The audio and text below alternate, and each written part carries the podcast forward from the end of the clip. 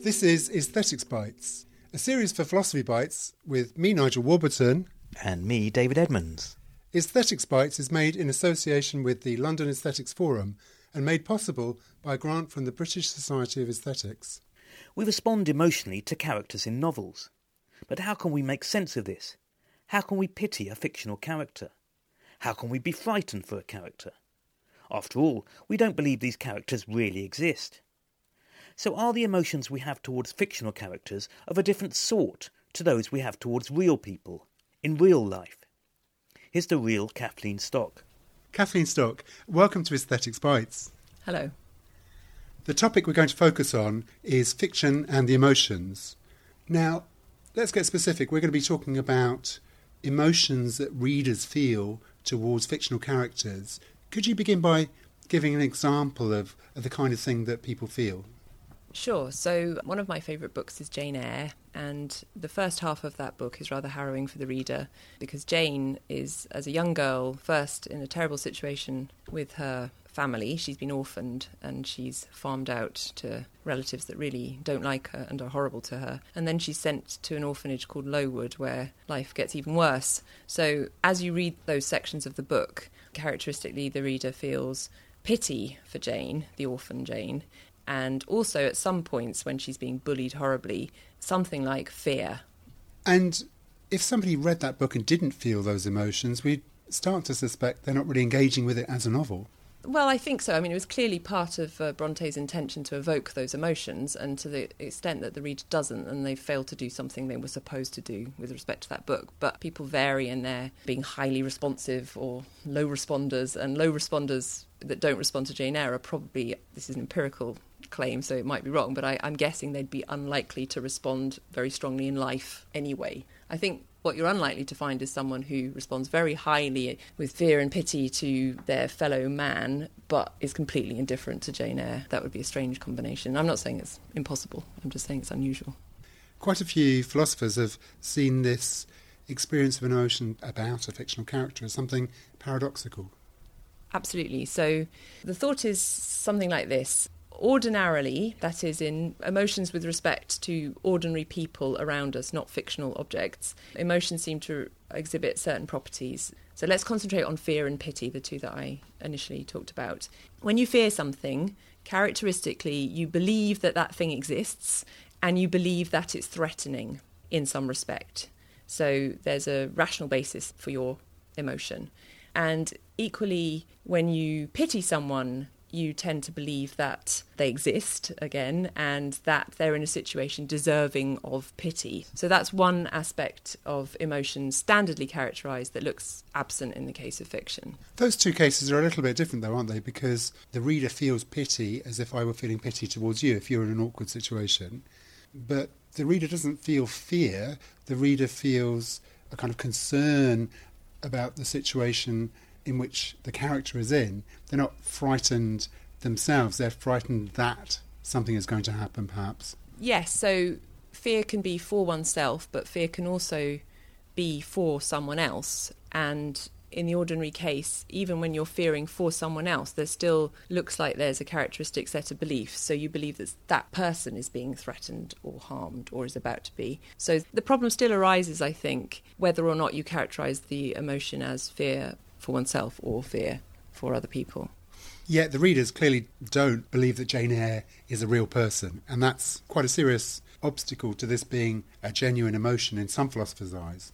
Yes, so someone like Kendall Walton has said and been very influential in this view that we should characterize our responses to Jane Eyre, for instance, our fear like, pity like responses as quasi emotions, not real emotions, because precisely they're not accompanied by the kinds of belief that ordinarily accompany our so called real emotions. So we don't believe that Jane Eyre existed. We know that she's a figment of Charlotte Bronte's imagination, and yet we have these responses. They may feel like pity, they may feel like fear. So when we're sitting at the cinema and there's some green slime coming towards us fictionally, it may feel as if we're frightened, and he doesn't deny that the feelings are real. He just wants to categorize those feelings differently and say that in the case of relation to fictional objects, they're one thing, and in the case of relation to real world objects, they're another. So we've got two kinds of thing, not one.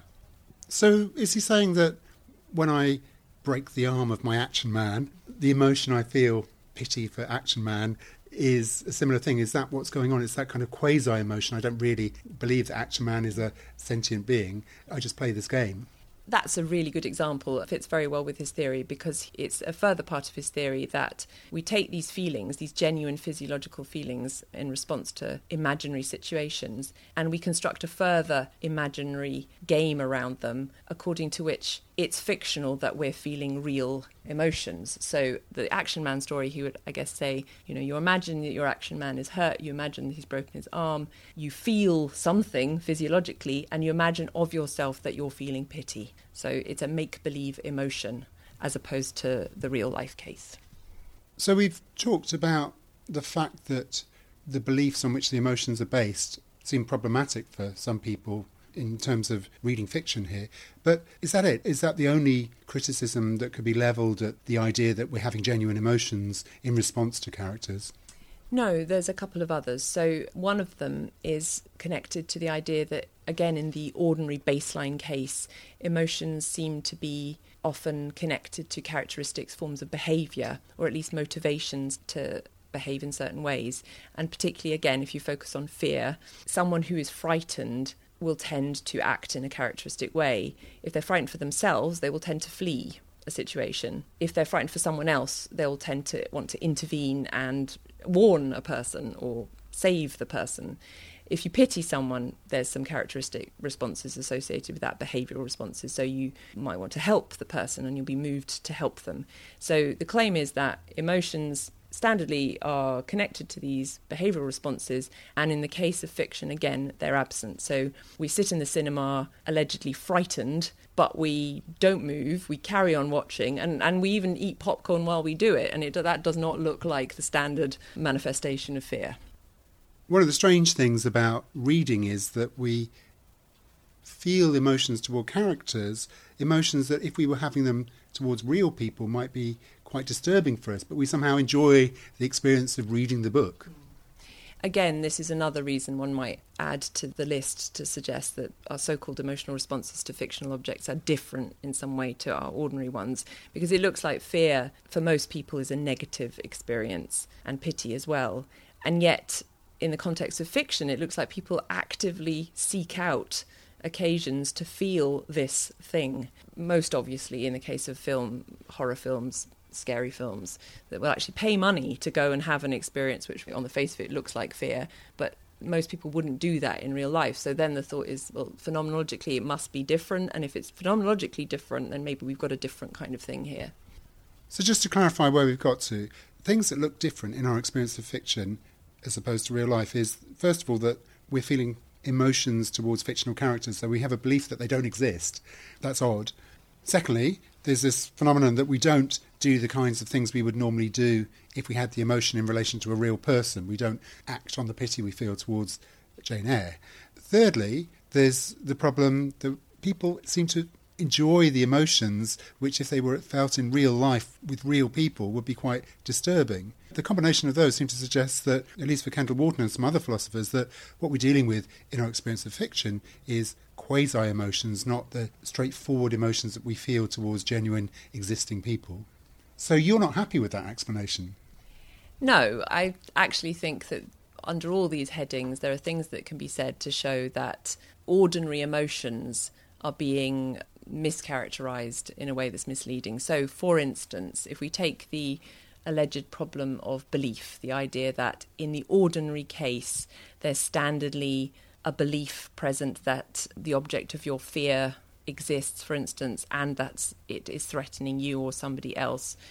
Well, that doesn't seem so obviously true when you consider fears about the future, for instance. So you can quite conceivably fear future events that you don't believe exist now. Now, I'm not saying that the analogy is perfect because I can see that somebody might say, okay, but you don't believe fictional objects exist at all, and you do believe about objects of the future that they might exist or something like that. You don't even believe that fictional objects might exist. But nonetheless, the very strong constraint that was originally posited on the connection between emotion and belief looks somewhat loosened when you take into account that. You might also think about cases where you fear what might have been. You think about that time that your car nearly crashed on the M1 and you don't believe it did and you don't believe it might in the future even but you still feel what looks like a perfectly coherent and rational fear response so one way in which i think the problem gets sorted out is by getting an expanded more realistic conception of emotion which takes into account this kind of thing seems to me fear is basic it's something which protects us from danger and you'd expect biologically us to have evolved in a way where we're trigger happy we feel fear even when the situation isn't genuinely dangerous, because that's what protects us. Maybe fiction triggers some of that. I think it definitely triggers some of that, and you can see that in the cinema in particular. The filmmaker's use of loud noises, jump cuts, is tapping into a certain kind of very basic primitive response that we'll have that's got really nothing to do or very little to do with how we're processing the plot. There's fear systems that operate relatively basically and say subcortically. But then I think there's also very likely to be relatively higher order emotional responses, fear responses included, which are to do with our perception of what's happening, plot events or are representational, but even here, we can tell a story about the function of fear and how it's very unlikely that fear would be limited only to those situations where we positively believed that there was something happening to harm ourselves or others.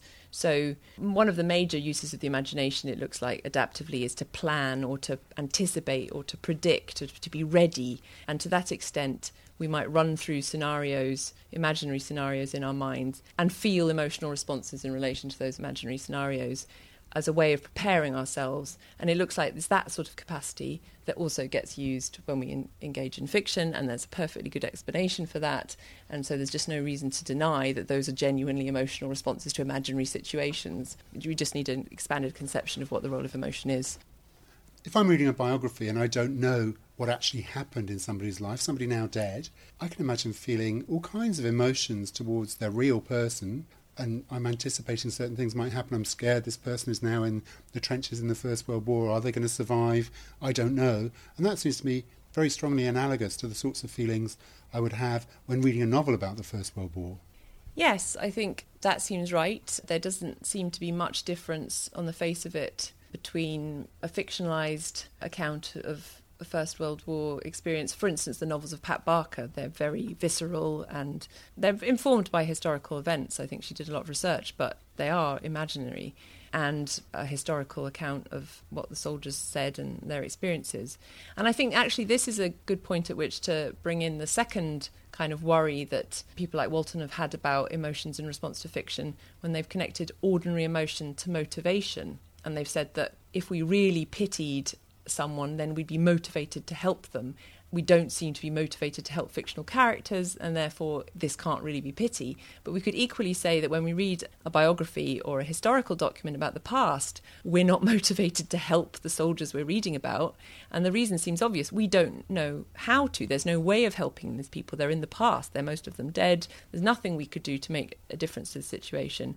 And so, in both cases, one might say it's not that we have a different kind of emotional response, it's that we lack instrumental beliefs about what to do to help or to, in the case of fear, to evade. Equally, so I might read a really dramatic report of some recent event involving a psychopath, and I might feel genuine fear for the people who are being described. I believe that they're real, I believe the situation is real, but I don't have any motivation to do anything because there's nothing I could do.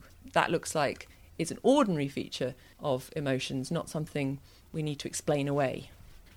What about this problem that readers and people who go to the movies seem to relish some of the emotions, some of the negative emotions that, if they were felt towards real people, would be horrific.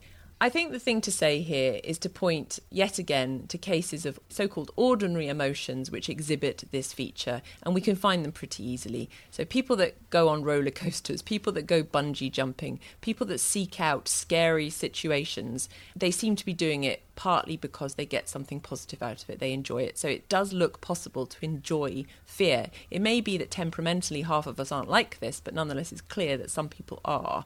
I mean, I've never done any empirical studies on it, but I imagine that you could probably draw a correlation between people who enjoy exposing themselves to fear in ordinary situations and people who go to see highly disturbing films. In both cases, they're looking for the same kind of emotional response. So again, we don't have a reason to say that there are two things here. And I suppose with something like melancholy, there's this sort of reward in melancholy. Some people actually like to be sad some of the time, as you can actually take pleasure in a kind of a mood of sadness that's short of depression. Yeah. I think that the reasons people seek out melancholy fiction will differ from case to case, but one characteristic explanation might be that fictions allow us to crystallize our emotions. Emotions can be things that we aren't very sure what they are when we have them. We can have lots of inchoate feelings and not really be able to express them or understand them, and sometimes contact with fiction that forces these emotions into expression can be a way of coming to A, release them, and B, understand them. So you might think of fiction as a kind of testing ground for feelings that otherwise wouldn't be fully understood or expressed. Are there any benefits from approaching fiction in the way you've suggested, treating these emotions that we feel in the presence of fictional characters as real emotions rather than quasi emotions? Yes, I think treating them as real emotions fits with a, a, narrative that I'm a fan of, which suggests that fiction is an immense source of value in ordinary life, or can be. On the one hand, we can learn from fiction, we can gain knowledge from fiction. Fictions can contain truths non accidentally, and that fiction can also be a source of understanding, where understanding is different from knowledge. So we can come to understand, for instance, why people might act in a certain way by reading fictional representations of actions and their associated motives. So there's the knowledge, the truth, the understanding about the world that fiction can give us, and there's also understanding of ourselves, learning how we might respond in certain situations to certain events that we haven't experienced. So fiction can be this enormous source of cognitive value, and I think if you compartmentalize our responses to fiction and say that they're not of a kind with our ordinary responses, then you lose the ability to explain that value. Kathleen Stock, thank you very much. Thank you very much for having me. For more information about Aesthetics Bites, go to www.londonaestheticsforum.org. And for more information about Philosophy Bites and how to support us, go to www.philosophybites.com.